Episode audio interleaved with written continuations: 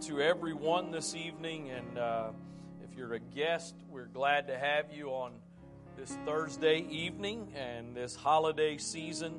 And uh, if you're not a guest and you come all the time, we're, we're glad to have you too. Uh, so, welcome. And I know we've got folks that are joining us online, uh, especially some that uh, may not be feeling well. So, we welcome them as a part of this service tonight.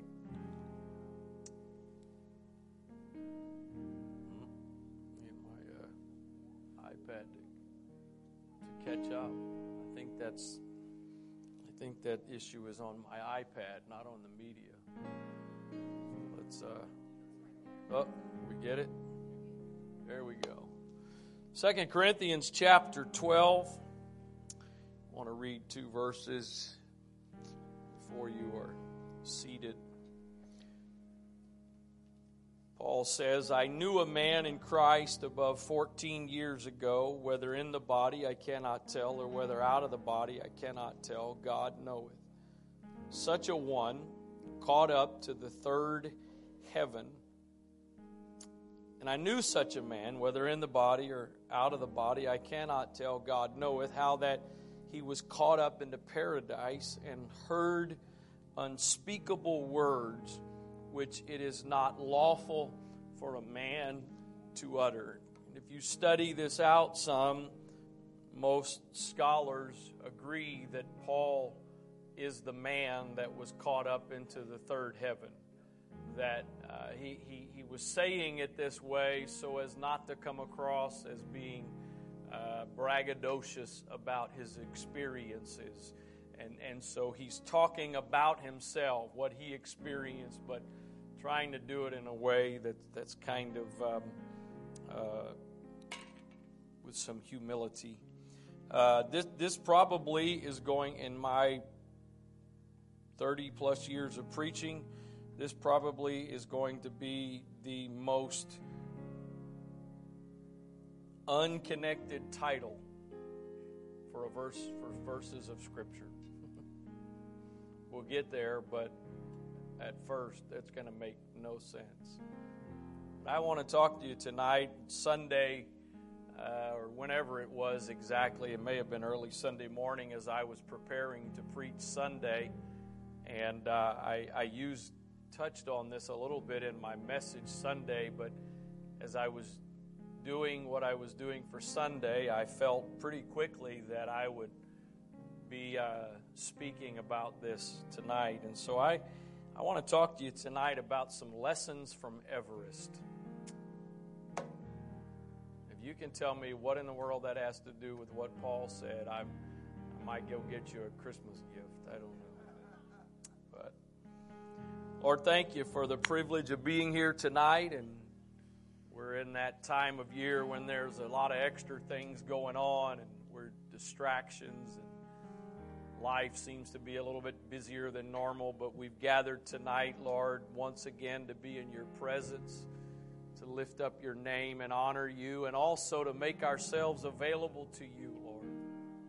That whatever you want to do in us tonight, whatever you want to say, whatever work you want to accomplish in us, that it would be done. We open our hearts, our spirits to your word, to your spirit tonight pray again tonight, Lord, that you would let me be a conduit, a messenger that you would speak through. In the name of Jesus Christ, Jesus' name, amen. God bless you. You may be seated. He says, I, I, I, I was caught up, or there was a man who was caught up into the, into the third heaven whether in the body or out of the body. And, and again, if you, if you study it out, it, it, it appears as though this was not just a vision, this was not just a dream, that, that this was an experience that Paul was having. And so maybe that's another reason why he chose not to put himself out there because it'd be, it'd be hard enough to believe it and if he said it was his experience, maybe somebody would have wanted to just argue and, and debate with him. But, but uh, what an experience that Paul had. And I will tell you, uh, I'll tell you at the get go, I have no idea why the Lord will never just give me just some nice, fluffy, foo foo topic in the middle of a holiday season or around the holidays. I, I one of these days, maybe. I, I, it's been referenced, somebody said one time who transferred into Antioch from another apostolic church that, that we never have throwaway services. And, and that doesn't mean that we hang from the fans every service and bounce off the walls, but I will tell you, uh, myself and others, what, no matter what the service is, even if it's the Thursday before Christmas, we, we don't come to just go through the motions.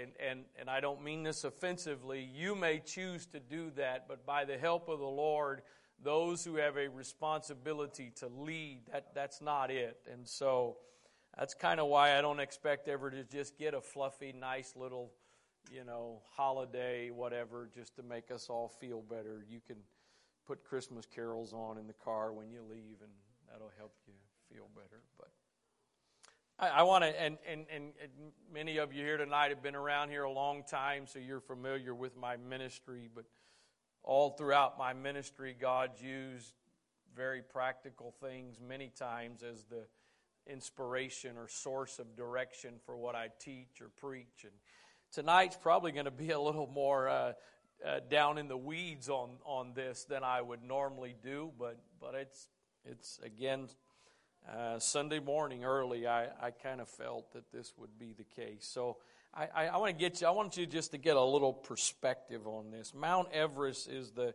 it is the tallest mountain in the world.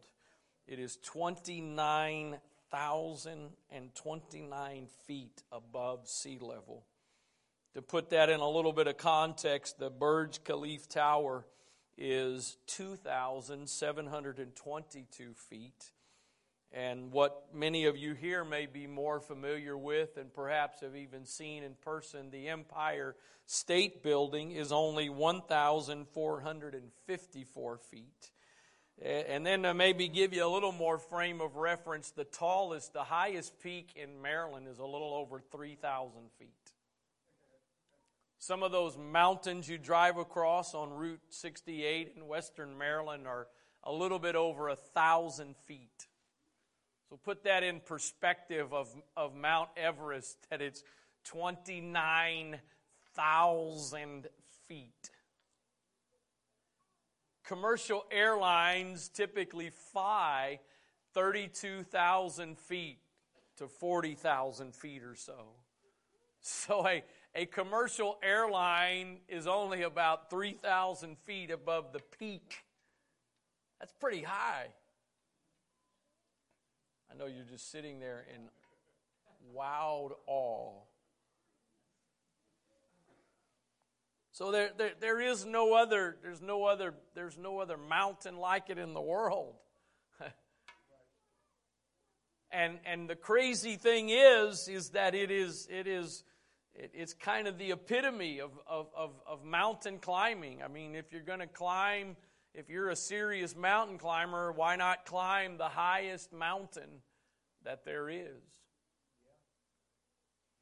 But it is an interesting process as I as I referenced a few tidbits on Sunday and I will come back to this here probably in a few moments, but it is actually a several month process. As a as a kid when we were on one of our camping trips down in, in Shenandoah National Park, there were a group of, a group of, a group of guys that went and climbed what is called Old Rag Mountain. Anybody ever climb Old Rag Mountain? Anybody ever heard of Old Rag Mountain? Yeah, a couple of you have. And I was too young to go on that. Years later, uh, my dad, when I was older, teenage years, he organized a trip, and we we went down there and climbed it. And then about, I think about eight or nine years ago now, during ladies' conference one year, a group of us guys loaded up in a 15 passenger van and we went down and we climbed Old Rag Mountain. It, it took us about, I think, about six, six to eight hours, the, the ascent and then the descent. But uh, it, it's a several hour drive from here uh, we drive down there, you climb it, you come back. There, there really wasn't a whole lot of planning and forethought that went into climbing that mountain.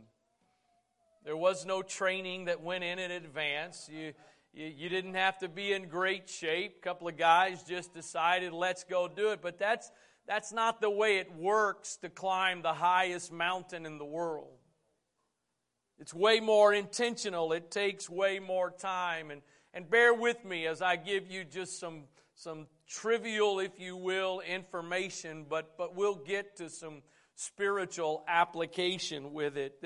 there is, and I've got the references listed here if you want to check my work and my research. I'm, I'm not like college presidents who are on the hot seat for plagiarism, at least not intentionally. So, um, anyway, probably shouldn't have said that, but I couldn't resist. So, this company, this company on their website lists qualifications. This is, this is some of the qualification. Your, your climbing resume, you should, have, you should have previous glacier travel experience. Anybody got great glacier travel experience? You, you should have experience at altitudes above 6,000 meters, so that's about 18,000 feet, right?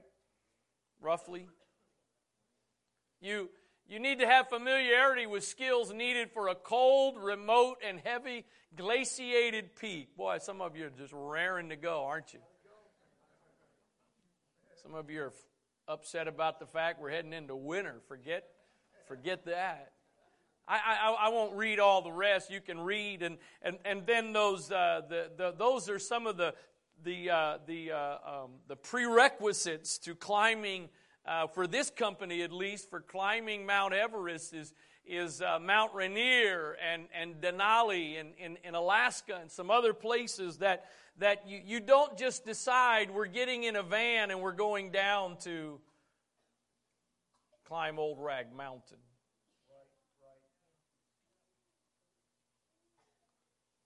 What it, what it takes to climb Everest, what, what the photographers do not show are the difficulties of operating at these extreme altitudes. It is a physically demanding ascent requiring enormous determination and stamina. An expedition to Everest is not a place for those who will give up when the going gets uncomfortable or strenuous. Days can be up to 15 hours long, and although we have lightened the loads you personally carry by having enough Sherpa support to carry your equipment, and a Sherpa is the guide if you haven't heard that term before, the days are still arduous and taxing, especially over the seven to nine weeks. The seven to nine weeks of the expedition that, as I said on Sunday, two companies, I think this was one of them, two companies, it's somewhere around $73,000. The combination of equipment and travel and, and the guides and all of that stuff, $73,000. Can I sign anybody up tonight? I'm thinking if I'm spending 73,000 on something, it ain't on no climbing Mount Everest. you want to pay me 73,000 to climb it, I might consider, but I don't even know if I'd climb it for 73,000 cuz me and heights don't mix well. The outcome, now watch this. Here we go. Get ready. We're going to start making some connections here. The outcome of the expedition will be determined by three broad groups of fast factors. The first is environmental weather and snow conditions, etc. The second is the logistical approach taken by the expedition leaders and the strategies employed to embark on a summit bid. The third is your own preparation in the years prior to the expedition and how you perform whilst the expedition is underway. We can help design a training program that will both physically and mentally prepare you for the climb, but you need to commit the time and energy to ensure you attain the correct conditioning. There are three factors, they say, that have to do with the outcome of the expedition. The first factor is the environment. I will continue to say this church, this congregation is a long ways from perfect. man, I'm thankful I didn't get a bunch of amens on that. I got some come ons, and, I, and I'll take those. I, I was a little nervous I was going to get some hearty amens, but I didn't get any. That's, that's encouraging. We got a long way to go, but I'm going to tell you something. There is an environment here. There are some environmental conditions here that give you the best opportunity to climb your Everest.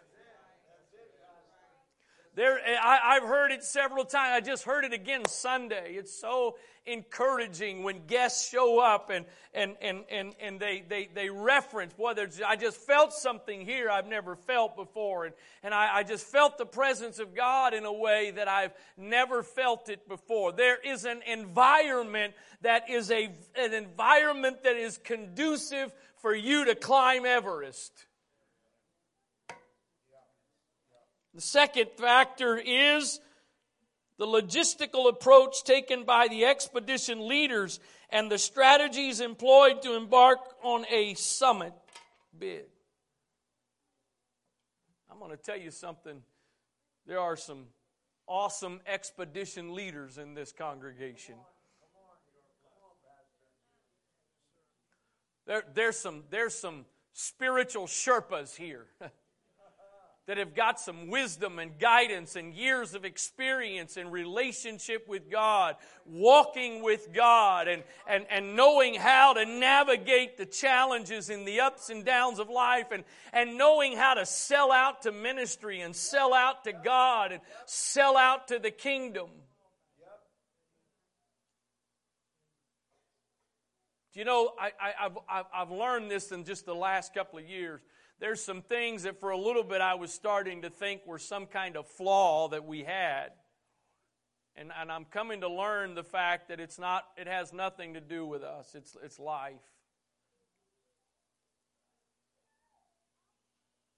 And I, I, I, learned one of these things I learned a couple of years ago in, in conversation with Brother Mike Yu. He goes, I, I think, once a month or so to uh, what's the name? Heritage Ginger Cove. And ministers there to, to uh, a, a lot of senior citizens and uh, a lot of older people. And, and several years ago, he, we, we, we got in conversation and he was sharing about some of the way some of those folks feel there pushed to the side, neglected,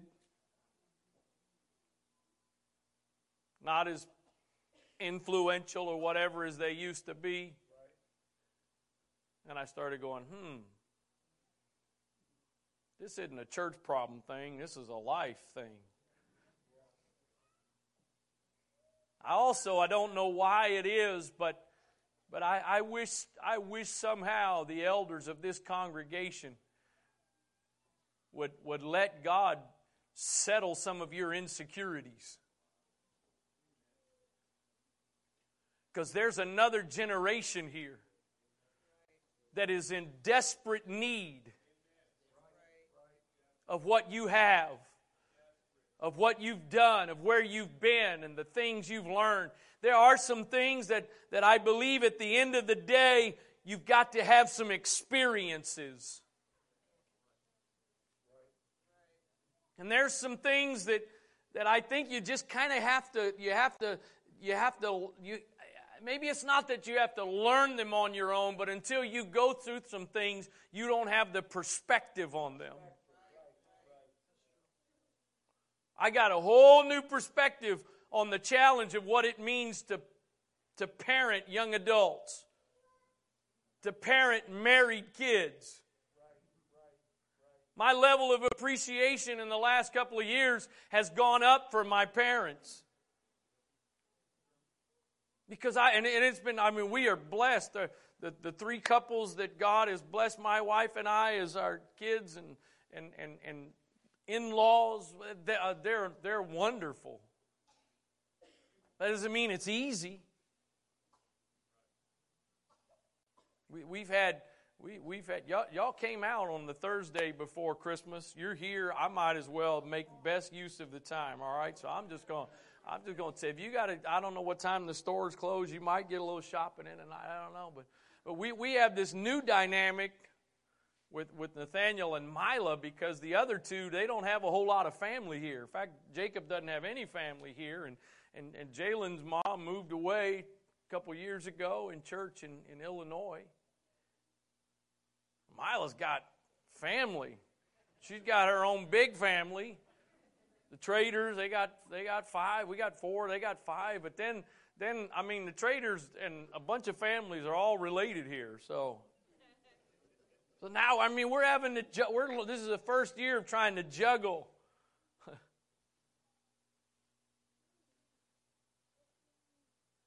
can i say to all of you I, I, I, we're, we're trying to learn this so but but but don't don't don't put your kids on some guilt trip for trying to navigate their stuff.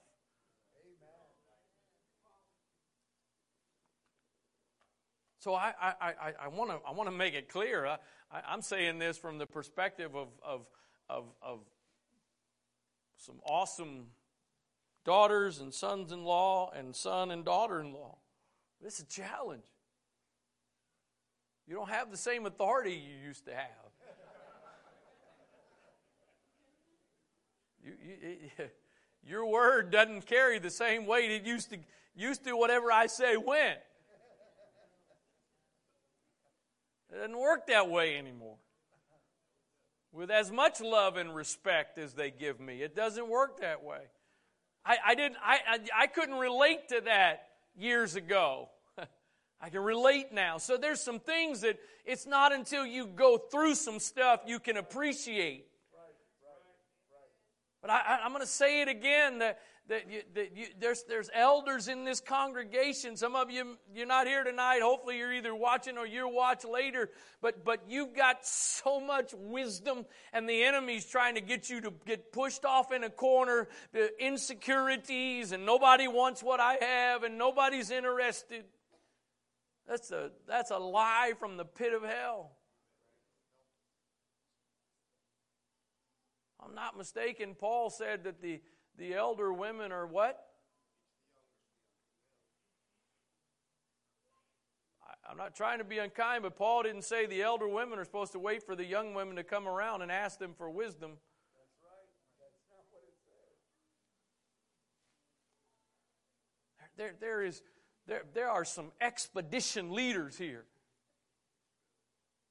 I've said it before. If, if, if you've ever sat around jealous and envious uh, especially for the guys, if you've ever sat around jealous and envious of, of, of, of how much time Brother You has invested in some people, I am 99% sure that the great majority of those people that Brother You has invested in, he hasn't gone and hounded them and sought them out. Many of them have come to him.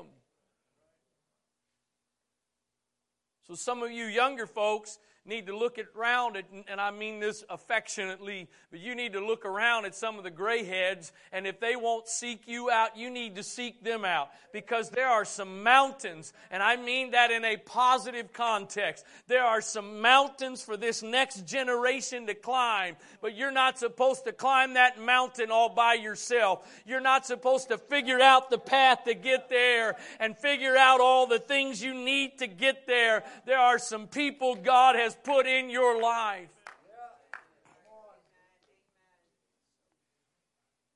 The sad thing is, for some of you, I realize you don't have family, and some of you young people, young adults, you don't have fam- parents in the church.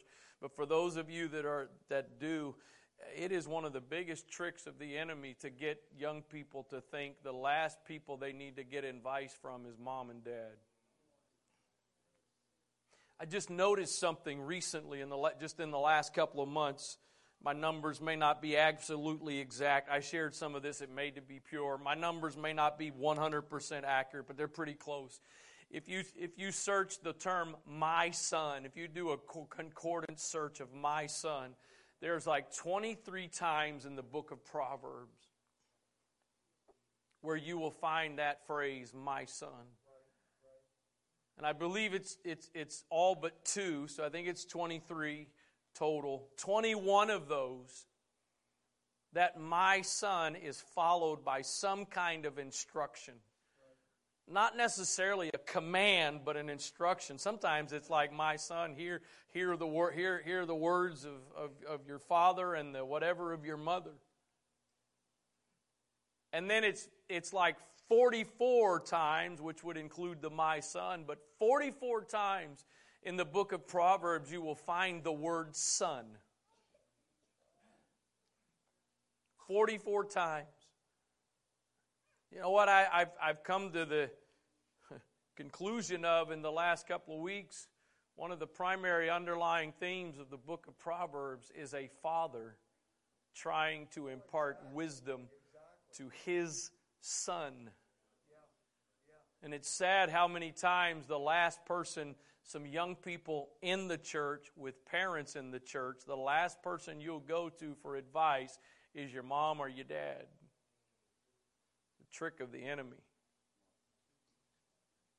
Well, the first thing is environment. The second thing is is is the the uh, the leaders. But the third thing, and I'm going to tell you tonight, this is, this is where my burden has been. Those that are part of the minister's training class, you've heard this in some form or fashion over the last year or two. But I'm going to, this is where my burden is right now because the bottom line is it comes down to you.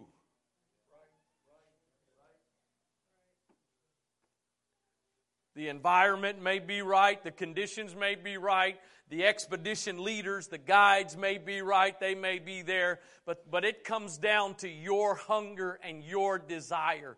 The environment and the leaders can be there, but if you don't have a made up mind to do what is necessary to prepare yourself for the mountains God has intended for you to summit in your life, you're not going to get there.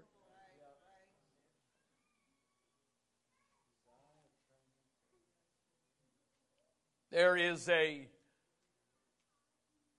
there, there is a danger in this generation when we're not willing to sacrifice like previous generations. When we want to we want to live with our our our our boundaries and, and our, our, you know, our quality. God, you can use me as long as it doesn't interfere with this or, or as long as it doesn't do that, as long as it doesn't overstep here. It, it doesn't work that way. Bible says a man through desire separates himself. So the, the conditions may be right, the, the, the, the, the, the leaders, the, the, the mentors, whatever you want to call them, may be there, but the third thing comes down to your preparation and you setting your priorities. I, I, don't want to say this in an unkind way, but, but, but, but there's still people sitting in this congregation in the course of the last couple of years you, you, you're, you're, you're just stagnant. Well, I don't really know what to do, Pastor. Well, let me tell you something. In that same time period, you've been stagnant. You see that table back there? There's some people that have been digging into stuff there and growing.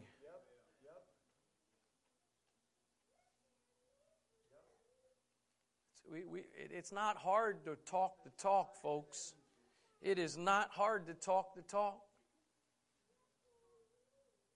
year and a half ago, early, uh, more than a year and a half, we're at the end of the year, beginning of 2022.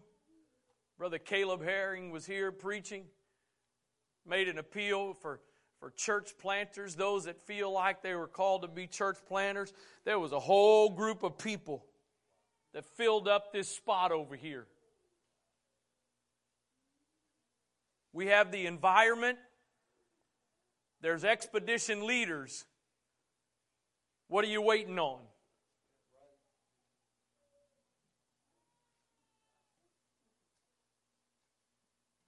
Just, I, I just said this one again in the minister's training class a couple of Sundays ago, and I've referenced it, I think, up here, but I, I, I, had, I don't ever remember hearing the story until just a couple of years ago of Brother Grossbach and, and him this and him making up his mind as a part of going to Africa that he wanted to become a pilot, wanted to get his pilot's license so that he could travel around.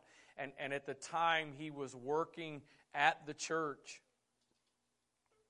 I'll say the same thing I said in the minister's training class. I I don't know if I, I I'm assuming Brother Grossbach did not go to bishop, which would he would have been pastor at the time, but I, am assuming he didn't go and ask him for help with those pilot's license because I, I, knowing Bishop, and, and I'll say it, knowing my dad, my dad's one of the givingest people I know.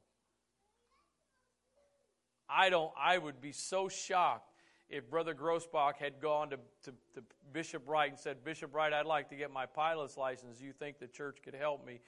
And, and Bishop said, No, I don't see how that would have happened. working at the church, he got a second job as a security guard and would work Saturday nights all night long. Go home if possible, get an hour or two of sleep, and be at church on time, usually with a guest.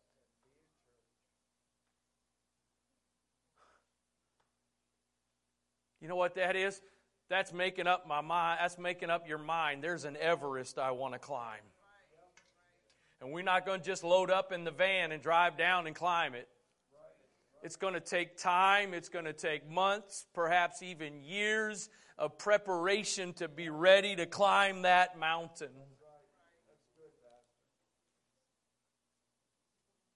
Physical fitness, it says that Mountaineering requires a high degree of physical stamina and mental toughness. Even for the healthiest and fittest individuals, climbing mountains qualifies as an extremely challenging endeavor.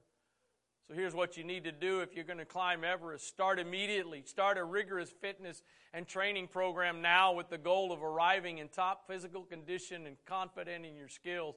Be intentional. Focus on gaining the necessary strength, stamina, and skills to meet the physical and technical demands of the climb. Be sports specific. The best fitness and training program mimics the physical and technical demands of your climbing objective.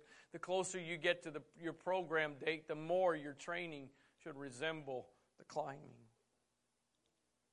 How many of you got some Everests God has put within your spirit to climb one day? You you know it's out there. Maybe, maybe some of you know the specifics of it. Others of you, maybe you don't know this, but there's just something that says there's something out there that, that God has for me. It's going to take some spiritual fitness and it's going to take spiritual discipline. And you're not just going to show up one day and just step in.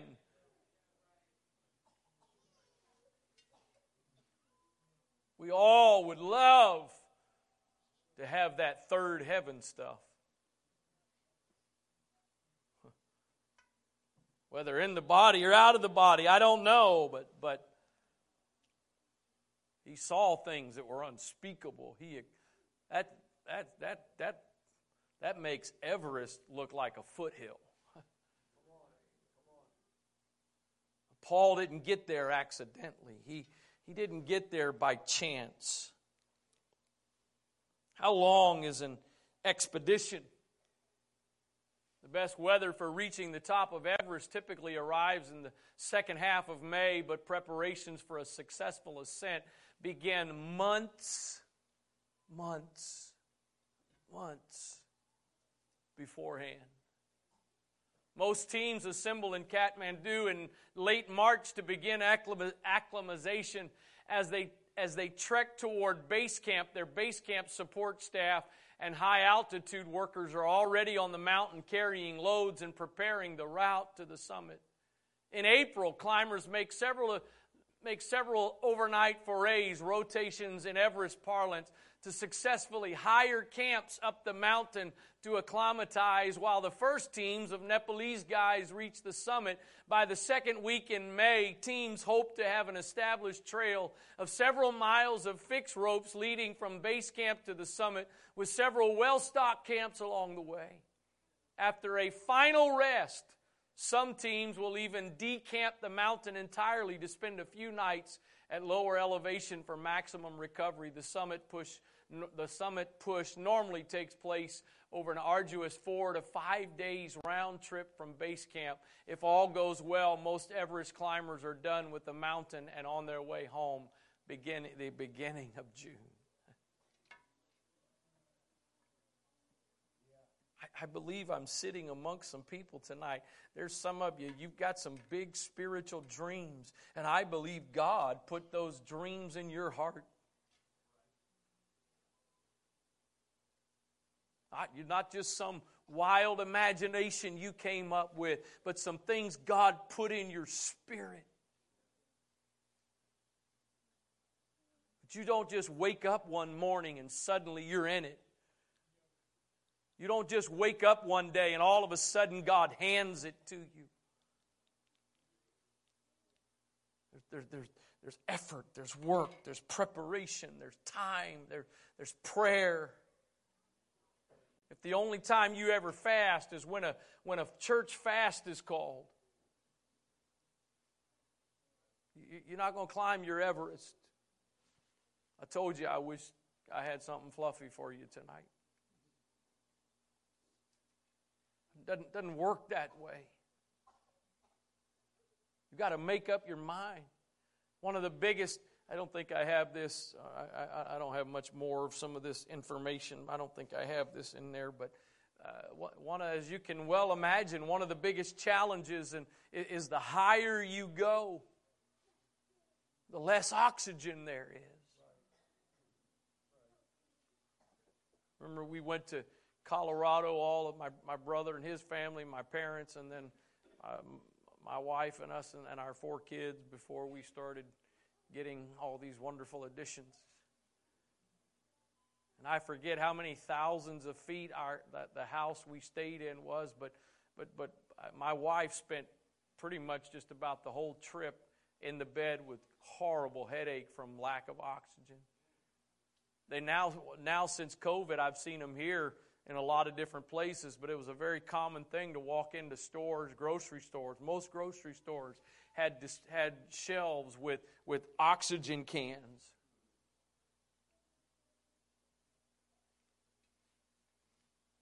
you're trying to cr- climb the Everest God has for you to climb, you, you're not going to get there on the same level of oxygen. You're not going to get there by coming here and breathing Sunday morning, Sunday night, and Thursday night. You're going to have to learn how to tap into a source of oxygen between you and Jesus. You're going to have to learn how to breathe between you and Him when nobody else is around and, and when the atmospheric circumstances are not the best. This is, this is interesting. The, this is a National Geographic. The, the actual summit of the mountain is a small dome of snow about the size of a dining room table. There's room for a half dozen or so climbers to stand and enjoy the view, although on busy days, mountaineers must, ter- must take turns to truly stand on top of the world. I tried to, I tried to get an answer, an official answer, or, or an official answer from somewhere about how, how much time is usually spent at the summit. The best I could find is one of these forums where people post and somebody who knows who answers. One person said the, the, the basic amount of time that's spent at the peak, at the summit, is long enough to get a few pictures.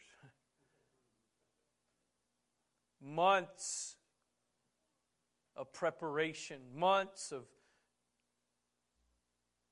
demanding physical activity and exercise to only have a few moments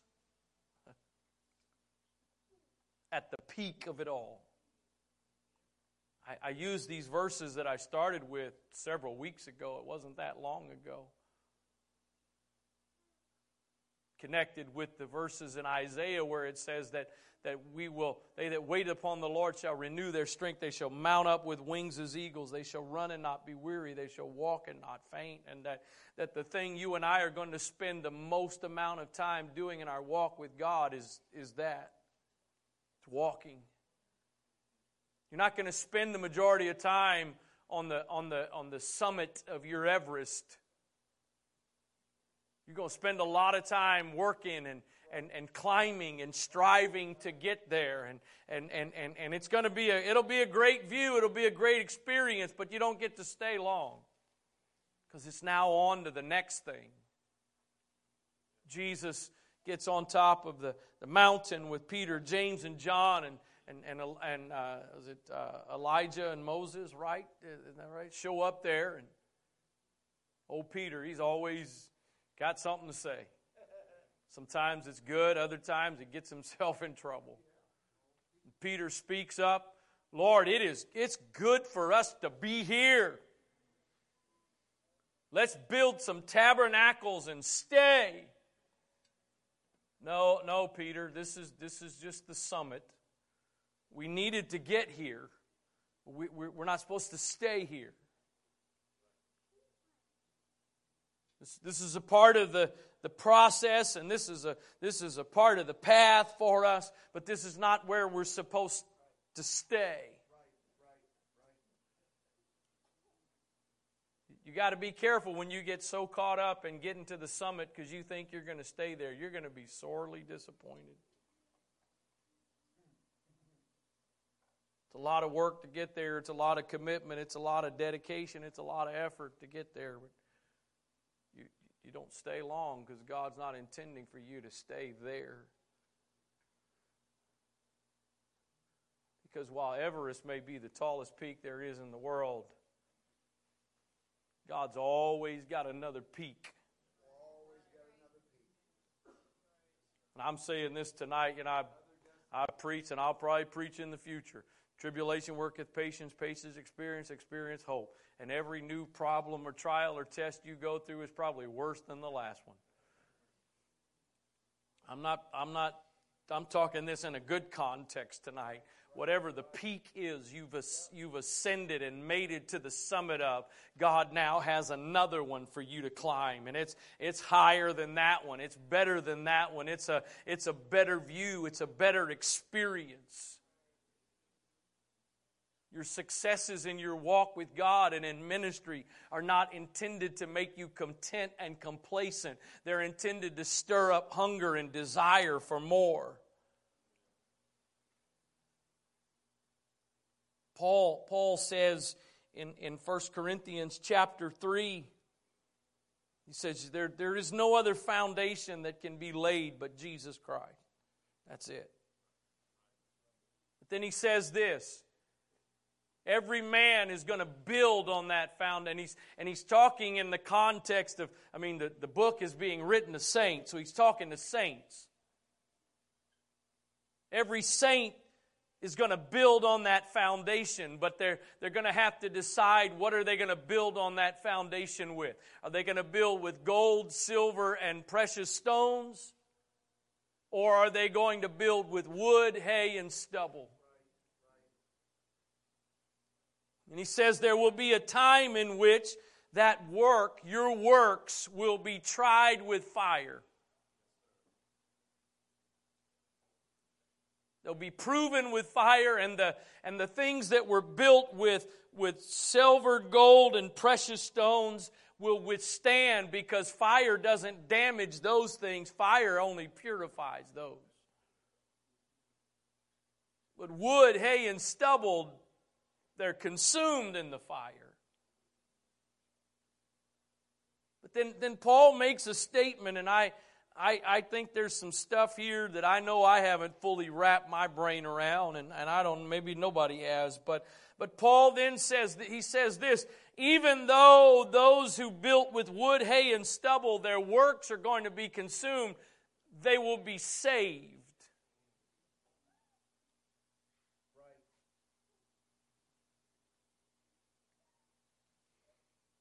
that. That's one of the reasons why we're not supposed to compare ourselves among ourselves. We're not supposed to judge ourselves by ourselves.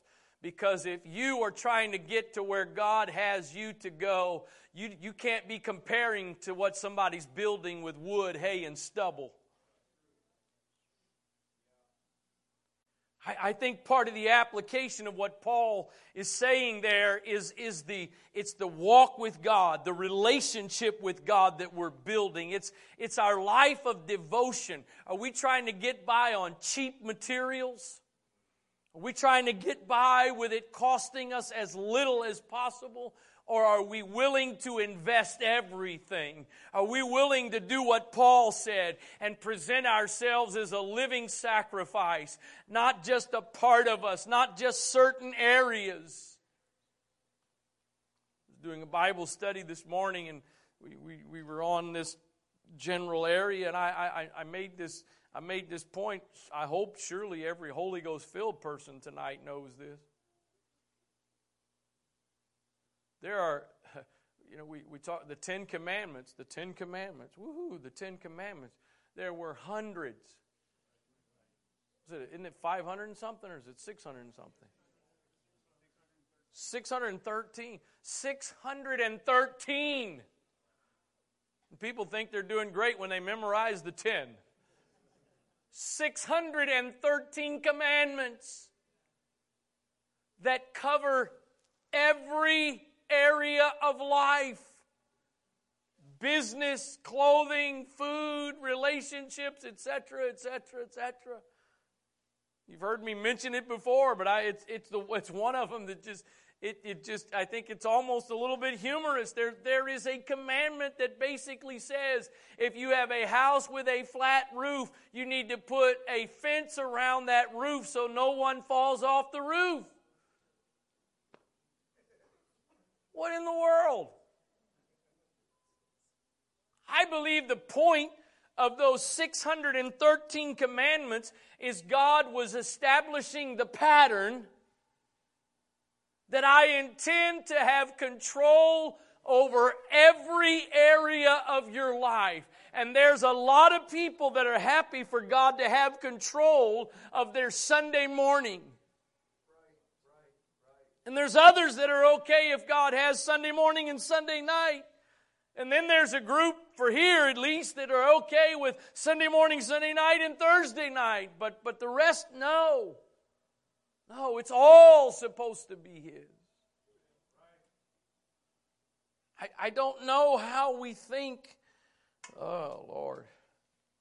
I don't know how we think we're going to see the greatest move of God that's ever happened in the history of the world, and we're just going to we're just going to sit around drinking coffee all day and then jump in the van and go down and climb the mountain. Not talking about salvation tonight. Hello? Pastor Wright, my I, I, you can't earn. No, you can't earn salvation. And and and, then there's you know your your salvation's not about works. No, your salvation's not about works. But I can show you throughout Scripture where there will be rewards based on your works. God will reward you in eternity based on your works. Not talking about salvation right now, your works.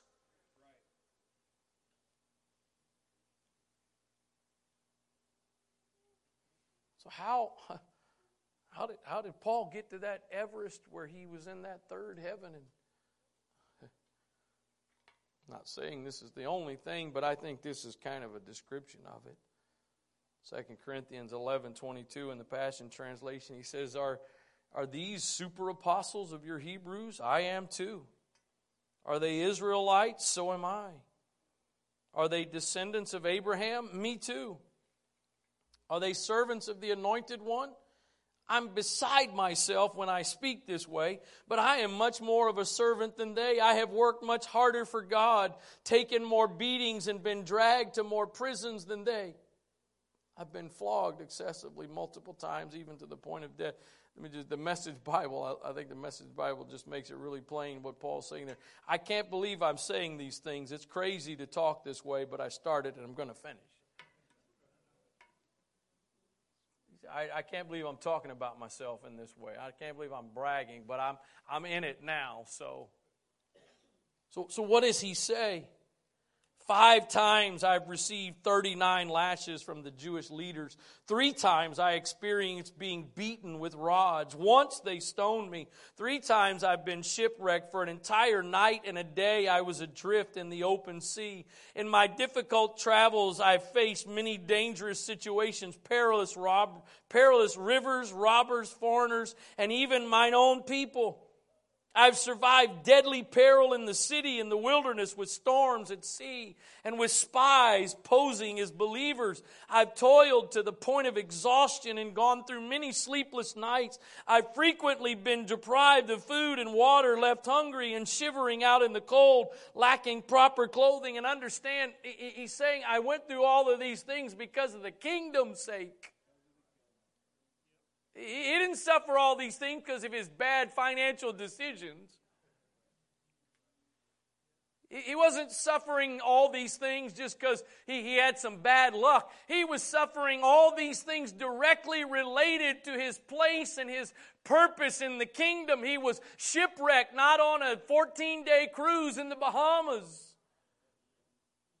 He was shipwrecked as a prisoner for what he had been preaching and doing and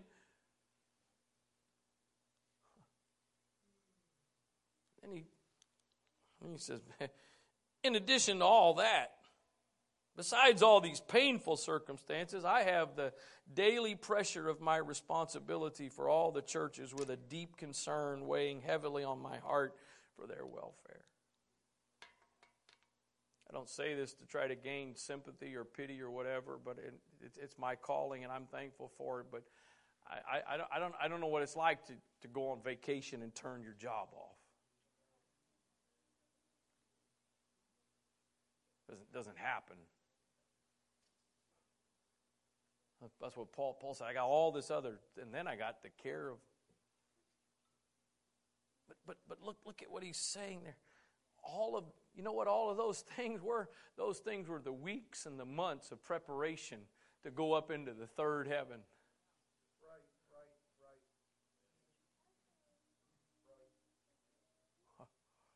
See, we, we, we want to go to the third heaven by getting an Amazon discount.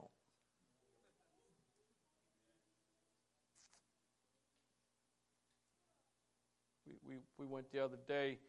Uh, I forget what. Ha- oh, they had gotten done with worship practice, and somehow I ended up with my my wife and Elizabeth. Jacob was working. My wife, Elizabeth, and, and James, and and we had grabbed a bite to eat, and they were they were going to this store uh, I think it's called Once Upon a Child, I think, over in Crofton, this consignment shop for babies. And Elizabeth came walking out with a bunch of name brand clothes.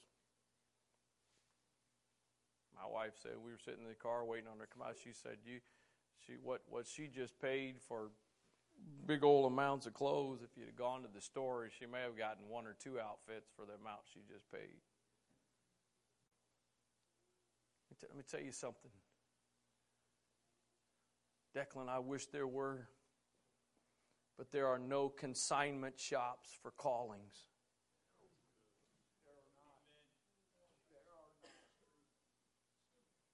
Julian, I wish there were, but there's, there's no consignment shops where you can go get a name brand calling, but you can pay a cheap price.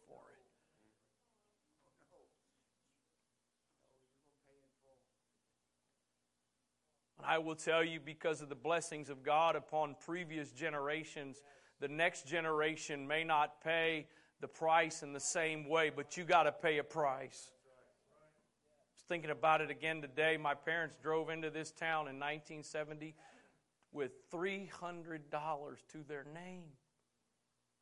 I don't know. Anybody give me a rough estimate? What would that be in today's terms? Uh, $300 in 1970 versus today. What 1,000, 1,500.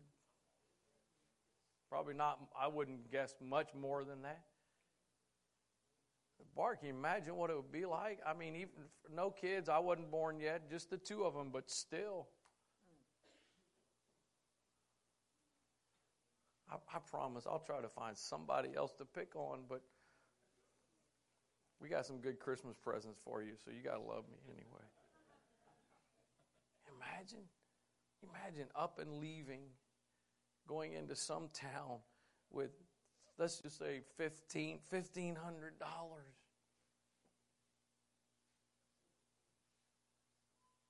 How's that fit your your your your your budget and your family planning and all? The, how's that fit that?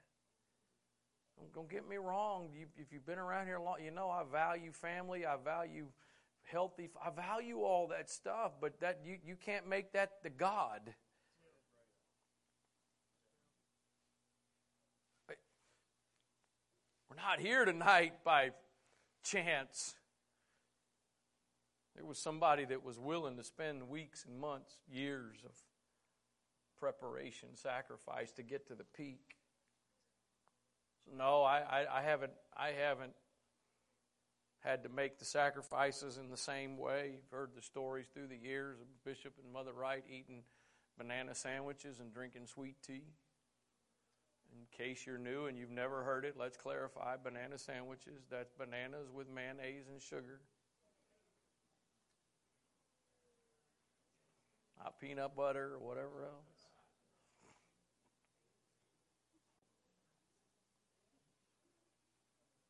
We, we, we want we want to get to the, we, we want to step foot on the top of Everest.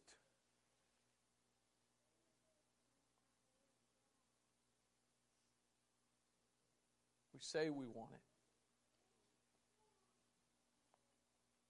But, but have you have you contacted the expedition company yet?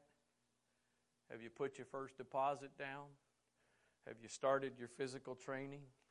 Are you exercising and getting ready? Are you, you, you got your airfare ready? You got your plane ticket bought yet to get you to, to, to get you to the starting point? You, you got your tent, you got your clothes, you, you got all that stuff that you're going to need, or are we just, we just talking?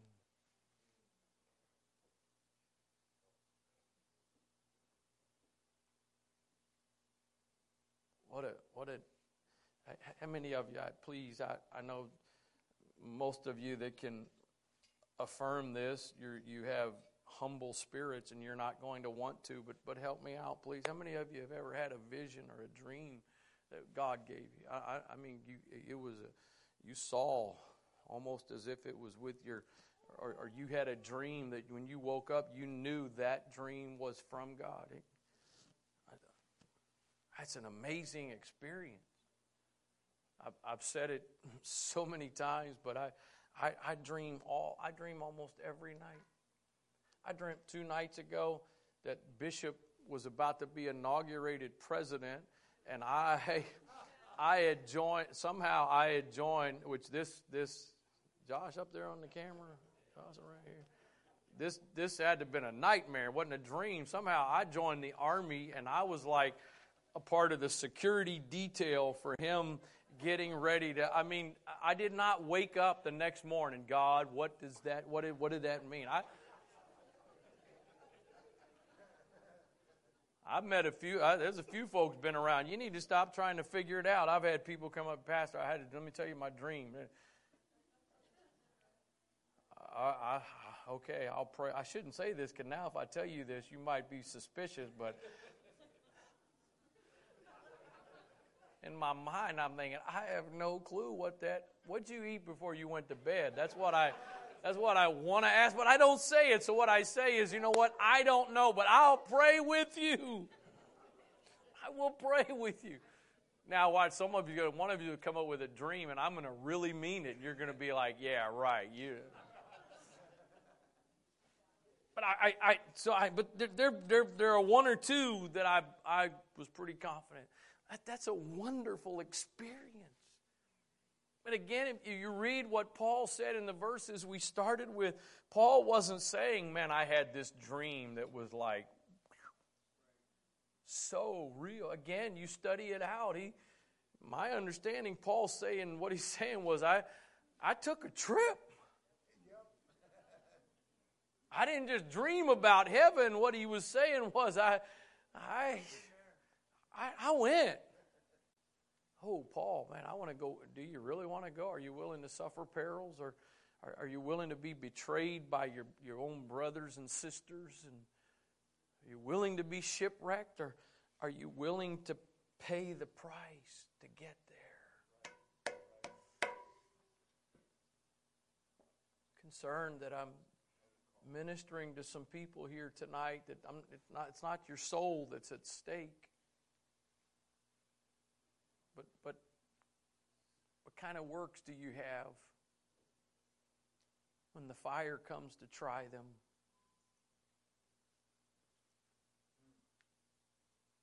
I've said it before. I've, man, it's, it, it's, it's challenging enough when missionaries, the organization that we're a part of, they, they, they, they're on the road. Some of them on the road. Thankfully, they've made a lot of progress, but years not too many years ago, they'd, they'd be on the road traveling for two years, living out of a car and hotel rooms and for two years, and, and, and, and a lot of times in a, in a different hotel room every night. I, I, I, I, I walk away from meals with those missionaries with I, I feel I, just I feel so stirred and challenged and, and and to be very honest, sometimes I walk away just feeling guilty. Like, man, I, I'm going home to my house, my bed, my stuff, and they're going back to the hotel and a couple nights later they're going to, and that's tough enough when it's two older people i've sat several times now in just the last few years i've sat at at restaurants with families with infants. Elizabeth is a couple times since Jake, James was born. Jacob is working, he works overnight shifts as a paramedic. And so the first couple of weeks, there was a couple of times that she would come over and spend the night at the house, and, and we'd be there to help her. And, and uh, but, but now it's get to that point where well, he, he has a routine so I don't care. I don't know why they can't still bring them. I mean, I'm, I'm happy to get up at my morning devotion time and hold him and pray. And he's got, he's got his routine. He's, he's getting in his routine. and I sit there across the table, Brother Barr, from parents with – the same age or, or just a couple. I mean, some of you got toddlers, you got three and four year olds, and, and man, the routine. And, and I, I remember I, we, we, had, we had four, six, and under. I know that, that and, and, and, and I sit there and there's no routine. I'm not taking them home and putting them down in their crib every night.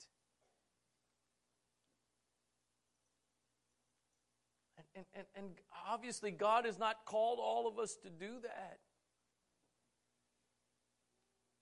I, I'm, i believe I'm where I'm called to be doing, so I, I, wasn't called to do that. But, but at the end of the day, that's why I shouldn't say this. I'm going to give it a, instead of saying bottom line, I keep saying bottom line. I'm now starting to say at the end of the day. So it's not the bottom line, it's just the end of the day. But, but somewhere, somehow. There's something God's, God's expecting from you. There, there's some training and preparation. There's some, there's some dying out to some, th- some things God is expecting from you if you're going to climb that mountain. Oh, you're not going to you're not going to earn your salvation by works. You get salvation by grace. You get salvation because of the mercy and the grace of God. Not talking about earning your salvation. Please hear me tonight. And I'm not talking about earning your calling, but I am. We, we understand the natural and the, the, the, the, the, the preparation and the things that go into to being able to do certain things. I'm, I'm, I'm, telling you, I, I'm closing. They're, they're an, I, I don't mean this that you've never had some mountaintop experiences already, because many of you have, but I, I, I believe with all of my heart there are people all over this sanctuary tonight that God has got some Everests that He intends for you to climb. God's got some experiences for you and ways in which He desires to use you, but it's not just an afternoon walk in the park.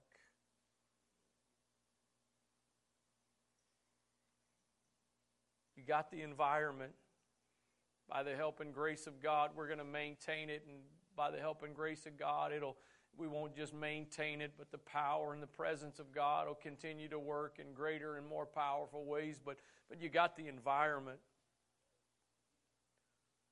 You got people's around here, whether it's in official roles, whether it's your deacon that you're in an oikos with, or young adult ministry you're under, leaders, or, or whoever else, eh, eh, whether it's official capacities or it's just the amazing resources that are here as this congregation. You got the expedition leaders.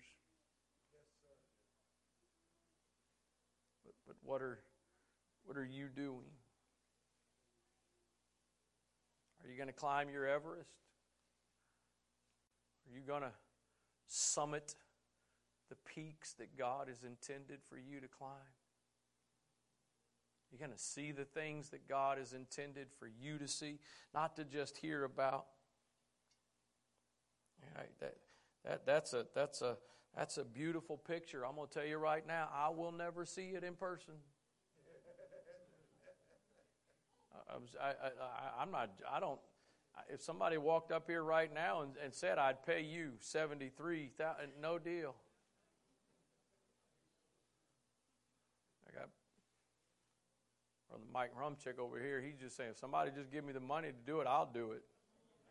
I'll go. Here am I, send me.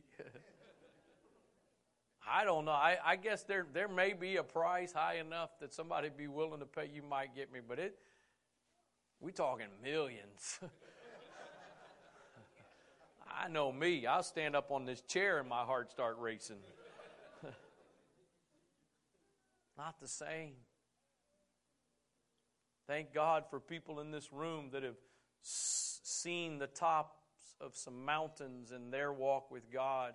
And hopefully, them telling you about it will inspire some hunger and desire, but it ain't the same hearing it as it is seeing it. I, I, I don't intend to have a long, drawn out altar call here, but would you just for a moment or two, right where you are? We've got promises. We've, we've got promises from the Word of God with regards to what God is going to do in the last days. We, We've got promises in the Word of God about the outpouring of the Spirit of God in the last days upon all flesh, and your sons and your daughters will prophesy and visions. And we, we've got all those in the Word of God, but then, then we've got things as a, con, as, a, as a church, as Antioch, the Apostolic Church as a whole, promises. We've got some Everests that God has promised us. And then these last several years, there have been several words that are directly to us as a congregation. And, and then there's people in this room tonight. You've got your own words from God, your own promises.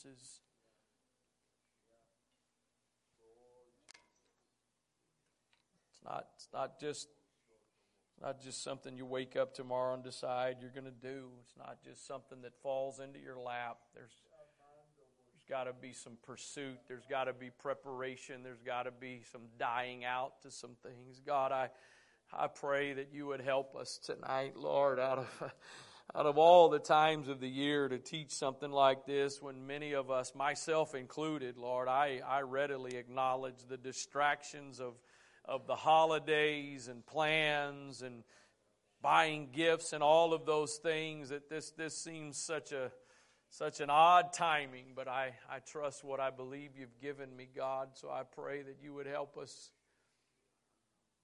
Help us, God, to make up our minds. We don't want to just we don't want to just sit down in the valley and look up at the peak.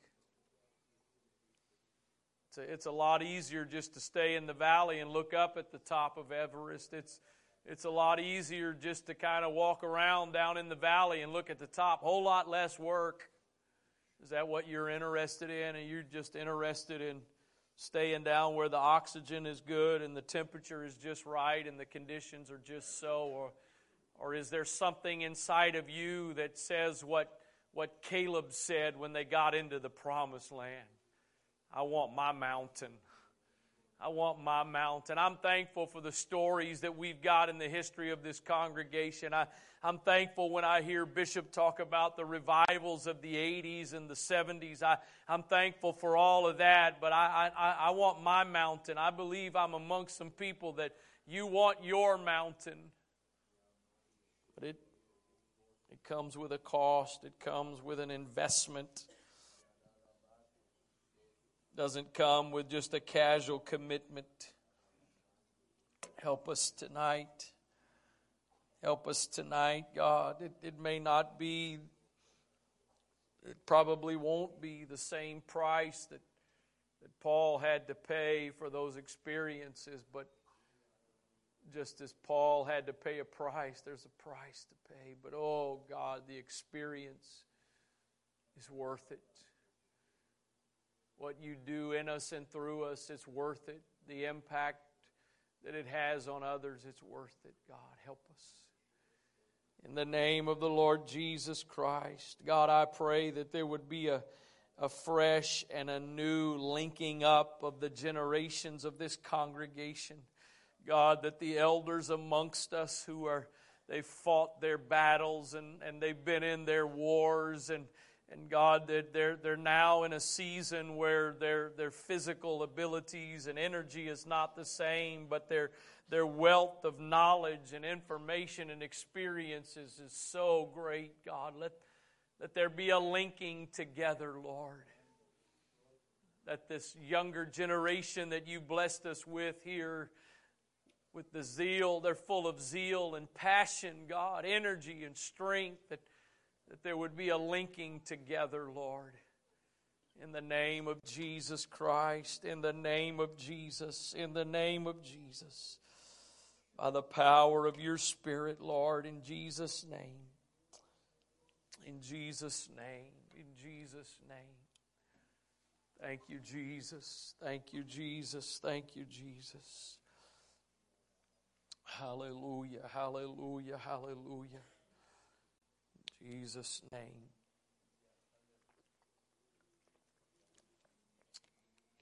Praise God. Praise God. Amen. God bless you. And, uh, if uh, we don't see some of you on Sunday, pray that you have a wonderful Christmas time, whatever your plans are, that things go well and you have an enjoyable restful time in Jesus' name. God bless you.